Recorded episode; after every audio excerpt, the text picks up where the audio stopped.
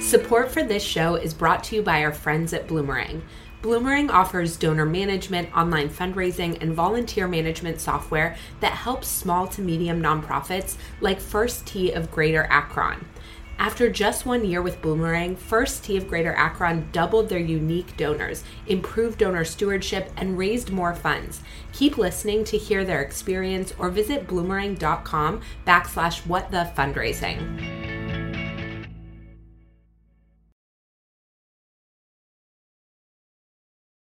If you show up for the smallest viable audience with consistent generosity over time, you will always outperform people who are going to get you to put fake stuff on the outside of some fundraising envelope or some horrible image that's designed to guilt somebody into sending you 10 bucks so that you'll go away.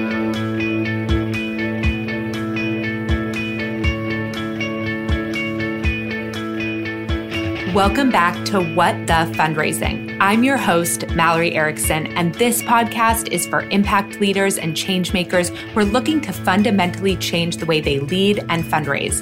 Today's episode is a real pinch me moment as I had the incredible honor of interviewing the one and only Seth Godin. When it comes to marketing, leadership, connection, and inspiring change, there is no one else out there quite like Seth. Seth is a teacher, entrepreneur, best-selling author, speaker, and so much more. In addition to launching one of the most popular blogs in the world, he has written 20 best-selling books, including The Dip, Linchpin, Purple Cow, and Tribes, just to name a few of my favorites. Seth has spent his career trying to get us to be the best version of ourselves, and when necessary, change everything. For this reason, and because of the personal impact his work has had on my career, I wanted to have a conversation about how his work applies to fundraisers and the nonprofit space in particular. And as you'll soon hear, Seth is the son of parents rooted deeply in the nonprofit sector. He grew up around fundraising and regards fundraisers as powerful agents for change. And he reminds us that it's up to us to value and believe in exactly what we bring to the table. But while this episode is deeply inspiring, it is also packed full of actionable advice for managing everyday fundraising challenges like internal resistance, demanding donors, fundraising in moments of uncertainty, and why hyper focusing on outcomes is a recipe for burnout. And of course, because it's Seth Godin, we had to talk about the need to build real relationships with our donors through our communications if we want long term donors and sustainable fundraising.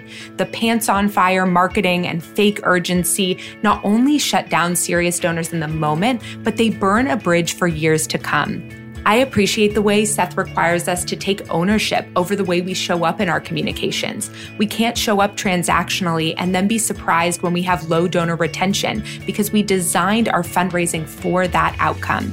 The good news is that there is an entirely different way to fundraise, and we are talking all about it today. Before we jump in, I also want to note that if you're a regular What the Fundraising listener, you might notice this episode is a little bit different. Besides the fact that I'm absolutely fangirling, it is much more of an interview style than a back and forth conversation. I did this because I wanted to make sure you got as much of Seth's brilliance as possible in this quick 30 minutes. But don't worry, if you want help making sense of or applying any of the advice from this episode to your work, I'm going to have robust show notes, blogs, and additional episodes to support your learning around these concepts. Okay, I know you're excited, so let's dive in so you can meet Seth.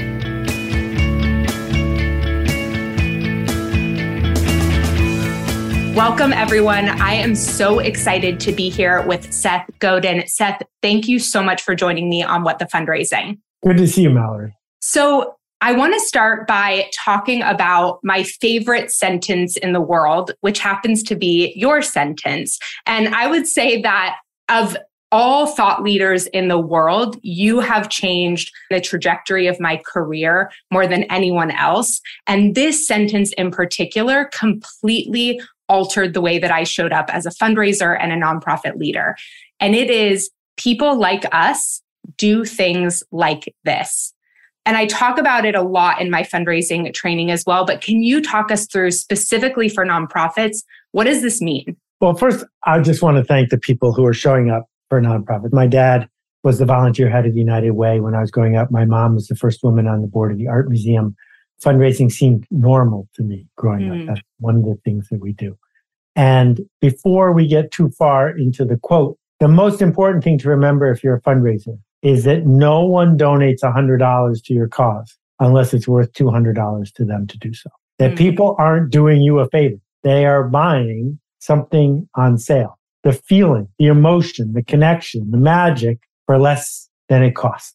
So you're giving them an opportunity you are not taking. So with that said, people like us do things like this is the definition of culture. Not everybody is going to give money to any nonprofit. It doesn't matter which one it is. Everyone will not do it. Everyone will not drink a Coke. Everyone will not be a vegan. Everyone will not drive an electric car. Everyone is irrelevant. We are looking for someone. And one of the main reasons that someone does something is because they see identity and affiliation in doing it. People like us, the way I define myself, one of the ways that we show people that we are people like us is we do things like this. And I'm curious, there's also some literature around the way that taking an action continues to build identity over time. James Clear talks about this in Atomic Habits. I'm curious when you think about galvanizing support, the role you feel like donating also plays in their continued identity building around the issue area. Well, I think it's pretty clear we become what we do, not the other way around. That if you are regularly adopting a certain set of habits, it's going to reinforce who you see when you look in the mirror. And this is one of the reasons why an organization like Alcoholics Anonymous has to work so hard to change the story in people's head. Because once you see yourself as somebody who drinks a bottle of wine in a sitting, it's very hard to unsee that because you've been mm-hmm. doing it for a long time. And so when we think about the work of a nonprofit, part of it is the program for sure. And it's interesting to note that almost no nonprofits announce that their program has been successful and then shut down because partly the professionals there want to keep their job, but a bigger part of it is the supporters like being supporters. Mm. And once you've identified yourself as the kind of person who supports this cause and sees the people in the room as people like you, you don't want someone to take that away from you.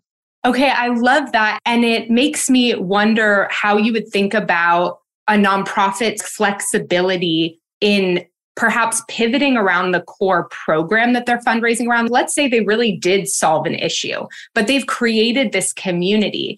It sounds like what you're saying is that an opportunity is there to really keep the community together and tackle the next issue or think through what the next program would be in the trajectory of eradicating whatever that issue is. Yeah, I mean, I'm a huge fan of nonprofits announcing that they have achieved something, that declaring victory and shutting down. If you're not prepared to do that, then it's much harder to show up at work. And if I think about my career, I've started companies and I sold them. I've started projects and I've shut them down. And you can see a list of all the ones I've shut down on my blog. If I didn't shut down projects, I wouldn't be able to start new ones. Mm. And if we see that the role of a nonprofit might not be to persuade people that your program is perfect and needs to be funded immediately every day, but that your mission is simply to give people like us a thing to do that establishes who people like us are, then you have this new opportunity, which is to find program for your donors, not find donors for your program. And mm. an example of this is one of the things that my mom did. She passed away a long time ago. The museum in Buffalo, Buffalo used to be one of the richest cities in America. It's where Woolworths was founded. It was the destination of the Erie Canal. And so building a museum in the 1920s and 30s was not a very hard thing to do because there were a lot of super rich people. And by the 80s, it wasn't like that anymore.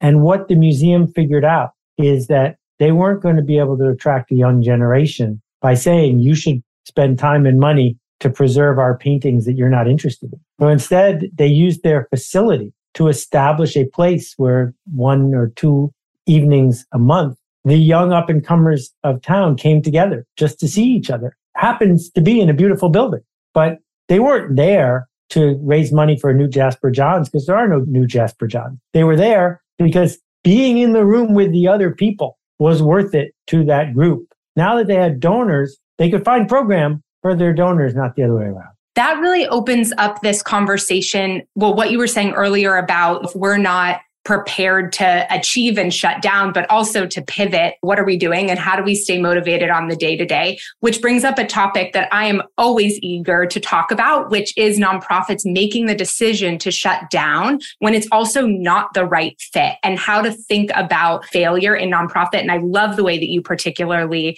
talk about this. So can we go there? Sure. First, I'm really hesitant to use the word failure because it's so loaded. Here's the deal. If we knew how to solve the problem you were trying to solve, we would have solved it already. And what we're actually doing, if we're running a nonprofit, is we are doing experiments on the frontier. We are saying there are people in Tanzania or Ethiopia who are dying of thirst. What would happen if we did this to get water to them? If it doesn't work, you've just found one more way. It didn't work. You better publish your work because otherwise someone else is going to go down the same alley. That publishing your failures is an extremely generous thing to do.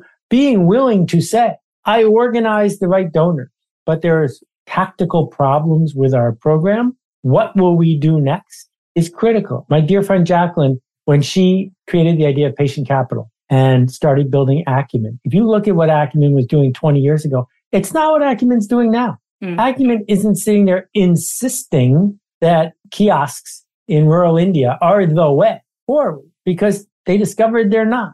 That when they were funding Ecotact, which was building sustainable latrines and bathrooms in places that didn't have them, there's some really good things in that idea, but the execution had some really significant flaws. Announce them so that the next person will learn from that. That's not a failure. That's just one more way not to solve the problem. And if you really care, as opposed to just trying to defend yourself, that's where it will lead us to going forward, is being very clear. What would it take for you to say this work? If you can't say that, don't raise money. If you can say that, and it's clear you're not going to get to what it would take, go back to your donors and say, we need a new method forward. I love how you talk about the decision making process around when to shut down and when to persevere in the dip. So, how do you think about the dip related to this type of nonprofit decision making? So, let's talk about two parts because this is a fundraising rant. There is clearly a dip in fundraising, and the dip has to do with how we get from the people who want to fund something that is brand new and work our way to how we get people who want to fund something that is working. And those are two different things. And I know only some of the people are watching this on video, but if they're watching on video, we look at this chart, what we see is that early adopters are only innovators 15% of the market. One out of six people are one out of six people are the people who want to fund you when you say, I have something new. I have something that might not work. And then there's a much bigger group of people who we're talking to when we say, everyone is already funding this. Do you want to be part of it? Those are two totally different things to talk about. In between the two, Jeff Moore calls it a chasm. There's a dip because you're going to be new for a while when there is no data. And then you're going to have to build enough data and enough credential that you're on the other side. And you have to ignore the people who want you to do innovative new stuff. Say, we're boring on purpose from now on, right? So nobody funds the Metropolitan Museum of Art because they're innovative. They fund it because that's where the fancy people are. And that's very different than if you're on the board of Lemontree, which is an innovative software based nonprofit that's feeding the hungry in Brooklyn. Because those folks are saying, try something new, please. So that is where the dip is between those two. And then when we think about program, there are a lot of problems that nonprofits are trying to solve where at first it looks like it's going to work. Part of the reason is the people who showed up to get help were ready to get better. They were the ones who were already leaning toward getting better anyway. And if we look at medications that have a significant placebo effect, it's usually 20 to 30 to 40%. Well, those happen right away because people who are susceptible to the placebo effect, it works right away. Then there's a dip and it might not be a dip. It might be a dead end. And you have to be smart enough as a nonprofit to say, you know what? We've been doing this. I use climate as an example. We've been trying to push people to recycle by shaming them for 30 or 40 years. Guess what? we should stop doing that because everything has gotten worse since we started pushing. I love that advice. And I'm curious how you think about for fundraisers who are simultaneously trying to fundraise for programs at different moments of the dip, whether it's one that they're going to get through or not, and they don't know. And there's this certain amount of uncertainty. And something I often hear from fundraisers is their discomfort fundraising around something when perhaps the program is showing some data that wasn't expected. What would some of your advice be around something like that? Well, there's two parts to this. The first part is, as we learned from multi level marketing, the first thing that happens when you get into multi level marketing is you pitch all your friends and you break friendships, but there's some initial success. That's not professional. You want to be a professional fundraiser, you're not allowed to call your friends. You're not allowed to call people who quote owe you a favor, unquote, because that doesn't scale you're going to have to figure out an approach that scales. So don't do so well in the first four weeks. Don't announce that it's an emergency. Figure out what are you going to need to do to create the conditions for strangers to choose to be people like that. But the second part is your voice as a fundraiser has to be a level of trust and connection. Because otherwise, why don't we just build a website, right? The reason we're sending a human being into the world is Mallory's going to look me in the eye and say, this is the thing for you. I saw it. I know. Well, if you can't say that with confidence about your program, your reputation isn't worth whatever money you're going to raise. It is way better to go to a donor and say, I'm not sure if this is going to work. I'm looking for the kind of donor that's willing to fund something that might not work. Is that you? Is so mm-hmm. much better than saying we can prove beyond a shadow of a doubt this is the single best way to invest your money in mankind. Because guess what? River blindness is the single best way to do that. And if you're not raising money for river blindness, you're already lying. wow. I really like that way of thinking about it. And it also brings up how the fundraiser personally stays motivated throughout this process. So you talk a lot about passion for the work versus passion for the outcome. And when I hear you talk about that, I think so much of how broken it is often inside how nonprofits are tracking success or giving feedback to fundraisers. And it really holds their feet to the fire around outcomes and very little management around their day to day experience. First Tee of Greater Akron needed to switch from an outdated donor management system to something more user friendly. With Bloomerang, they found that and more. Executive Director Josh Smith commented We love Bloomerang. It's saved time. It's helped us raise more funds. By investing in a donor database that they actually loved using, First Tee of Greater Akron was able to raise more funds and continue creating lasting change in their community. To listen to the full interview with First Tee of Greater Akron, visit bloomerang.com backslash what the fundraising or click the link in the show notes. Right. So outcomes are luck.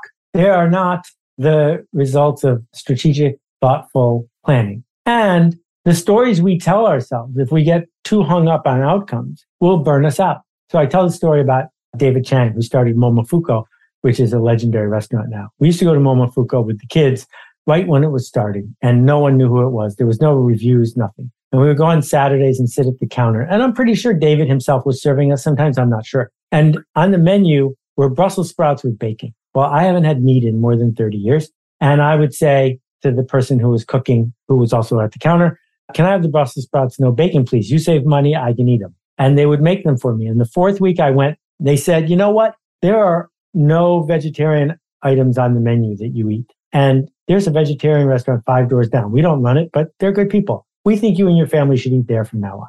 And that was the day it became Momofuku. And that was the day that David Chang could say, I don't feel bad if a vegetarian leaves because it's not my fault they're a vegetarian. They were a vegetarian before they got here. My mission is not to make vegetarians eat bacon. My mission is to say, this is what I made. People who want this, please come here. And so if you clearly state who the people like us are and what we do and why we do it, and someone says, no, thank you, your answer needs to be thank you and leave, not feel bad. Now, if it happens to everybody, including the people who should be donating to you because of who they are and where they are in the world, you need to get better at your work.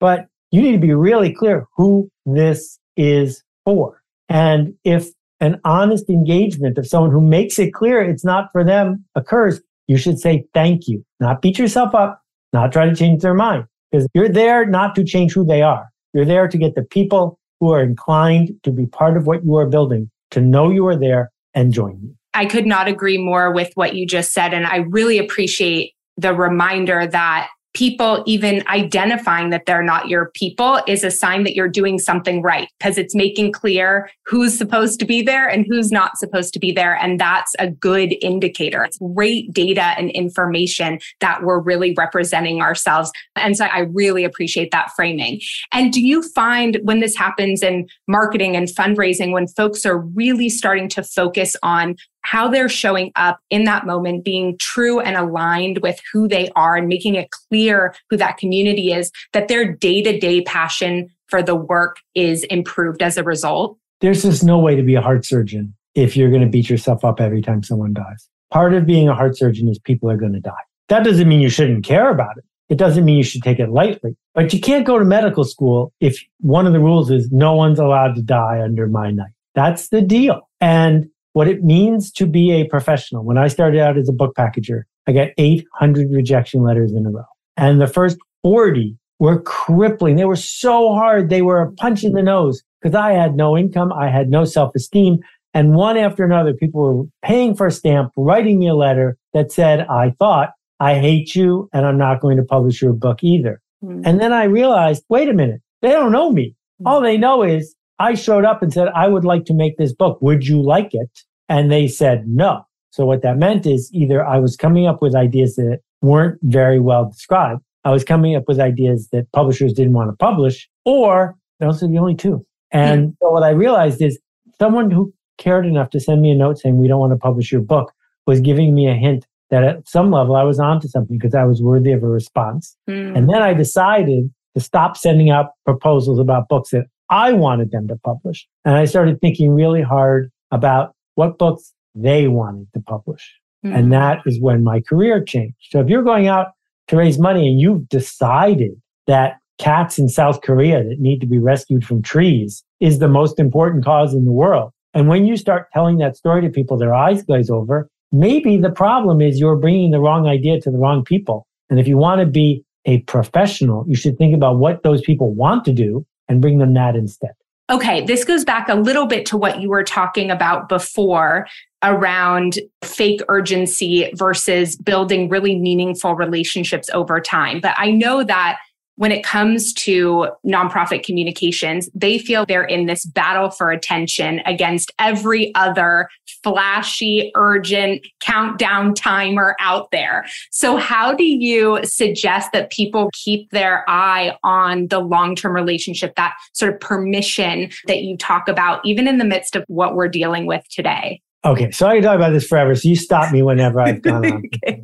So, the first thing is if you want to be Sally Struthers, if you want to be the National Lampoon, buy this magazine or we'll shoot this dog. If you want to be the one who's living right on the edge of annoying and fringe and raising 10 or $15 at retail every time. If you want to be the local fire department which shuts down the street and stands there with their boots and won't let you drive by until you put a dollar in the bucket, go ahead. But don't whine about it when you realize what a horrible way that is to raise money. Because what you're basically doing is annoying people enough that they give you $10 so that you will go away. But there are nonprofits that raise hundreds of millions of dollars from 20 people. There are nonprofits that have a regular, loyal base of hardworking, regular people who get the work done. That takes discipline. That is a choice. So the simple question is, if you didn't send that email, would people miss it if it hadn't gone out? If you didn't put that flashing thing on your website, you didn't invent the next political emergency, would people miss it? And if the answer is no, they wouldn't, but this is really, really, really important, I would say, yeah, and that's part of what got us into this mess in the first place. The forces of selfish capitalism, the ones that have pushed us ever closer to sort of a fascist outcome that breaks my heart, have a lot of patience. They show up quietly and persistently for decades in a row, not because the emergency of the Washington Post and the New York Times this minute, because breaking news keeps breaking and you're just going to have to amplify it and amplify it and amplify it. They do it because they are going to the identity of the smallest viable audience, the smallest number of people that would make a difference for you. So the National Rifle Association, with fewer than 1% of the population of this country, changed the way our Constitution was interpreted. 1%. Because if you show up for the smallest viable audience with consistent generosity over time, you will always outperform people who are going to get you to put fake stuff on the outside of some fundraising envelope or some horrible image that's designed to guilt somebody into sending you 10 bucks so that you'll go away. Mm-hmm. And I got kicked out of the Direct Marketing Association for pointing out that spam is not our friend, for pointing out that interrupting people is not the way forward. I was really gratified when they let me back in and put me in the, the Hall of Fame. But I got to tell you, I'm still ashamed of a lot of direct marketers because they don't have the guts to say to their clients, yeah, that'll make your numbers go up for a week and you'll pay for it for the next decade. But that's the truth. The truth is you want to be missed if you were gone. You want to earn permission. The privilege of showing up with anticipated, personal, and relevant messages to a few people who want to hear from you. Kevin Kelly calls it a thousand true fans.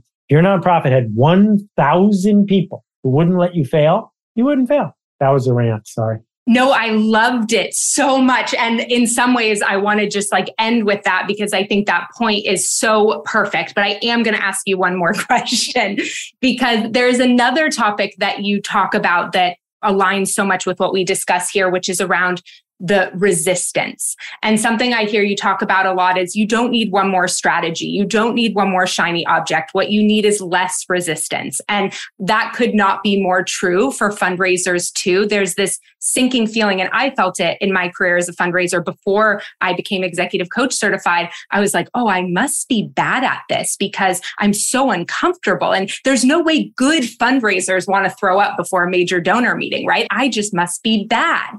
And so I I had so much resistance to taking the next right action and learning how to handle that resistance completely transformed my career. Can you talk to us a little bit about that? So my friend Steve Pressfield calls it resistance, not the resistance. I call it the resistance, but Steve came up with the term. Anytime you're about to do something important, you're going to feel something inside of you telling you maybe not.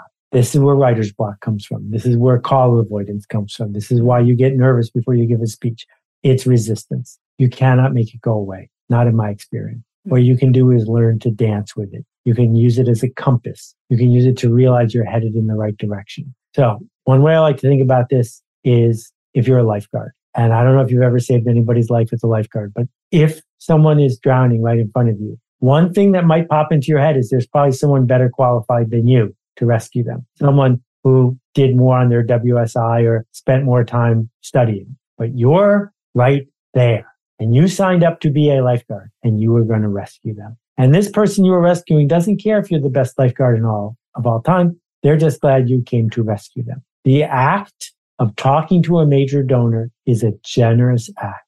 It is a gift to see them, to hear them, to help them get to where they want to go. That if they donate $3 million, they are not giving it to you. They are exchanging $3 million for $5 million worth of status, affiliation, satisfaction, joy, and a story to tell. And if you do your job right, you are serving them. So just like the lifeguard, you might be scared. You might feel resistance. That's a good thing. It means you're on to something. But no, this is not a referendum of you. It's simply a referendum of whether you did a good job of telling a true story that resonated with the mm. person you were there to help. I appreciate those words so much. And I think for me, it really hammers home the passion for the work piece because I believe so deeply that fundraisers should be so proud of every single major donor meeting, of every single opportunity they're giving folks to cement their identity and go deeper around an issue area where there's alignment that that alone is such a sacred and important practice, let alone all the ways it impacts the programs of the organization. But even in their day to day work is just this really special, really important work. Well said. Yes okay, what question am I not asking you that I should be asking you? We could talk about is the customer always right? Mm, talk to me about it. So there's a chain of supermarkets that used to be more burnished than it is today. Stew Leonard's near my house. And in the front of Stew Leonard's is a 2,000 pound granite obelisk. Engraved in the granite, it says, Rule one, the customer is always right. Rule two, when in doubt, see rule one. And it's very easy to believe the donor is always right. And there are some donors who gain satisfaction by punching you in the nose. Mm. And here's the deal. There's a corollary of the customer's always right, which is it's okay to fire a customer. Because as soon as you tell a customer they're not right, they might not be your customer anymore. And it is okay to say, you know what? You want to get on a bus that's going to Miami. And this bus, this bus is going to Cleveland. Here are some phone numbers of people who might do a better job of helping you get to where you want to go. And as soon as you are willing to get rid of 10% of your donors, you will serve the other 90% dramatically better because it will force you to be clear about what's on offer. So if you have a donor that wants to go to the board and beat you up, if you have a donor that wants to tell you that all your programs are wrong and wants you to change them, if you have a donor that hangs up on you or cancels meetings or whatever it is, failing to treat you like a professional, it is entirely okay to say to that donor, it's pretty clear to me that I'm not doing a good job of serving you. Thanks for your time. Goodbye. Because once you do that, now you're a professional again. And now you've raised the stakes for the next place you go because there's nothing about your program that says it's entitled to chew you up because the donors aren't treating you well. Thank you for saying that. And thank you so much for this conversation today. I'm so grateful for your time and your wisdom and everything you do to support this sector. Well, it's a privilege, but you're the one who's working so hard. You and the people who are listening to this, they really do make the world better. And I miss my parents every day.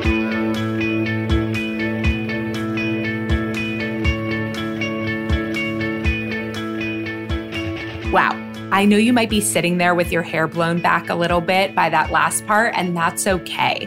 Let's recap all of the amazing advice in this episode. And as I said in the introduction, if you want help making sense of or applying any of this advice from this episode to your work, I'm going to have robust show notes, blogs, and additional episodes to support your learning around these concepts. But for right now, let me highlight my seven top takeaways. Number one, my favorite quote People like us do things like this. People like us do things like this. This is the definition of culture. And it will not be for everybody. Everybody is irrelevant. You are looking for someone, the smallest viable audience. And one of the main reasons that someone does something is because they see identity and affiliation in doing it. I also love the way Seth drives the point home when he says that being a fundraising professional means figuring out how to bring the right ideas to the right people. That's where the connection lies. Number two, donating builds a person's identity. We become what we do. If you are regularly adopting a certain set of habits, it's going to reinforce who you see when you look in the mirror.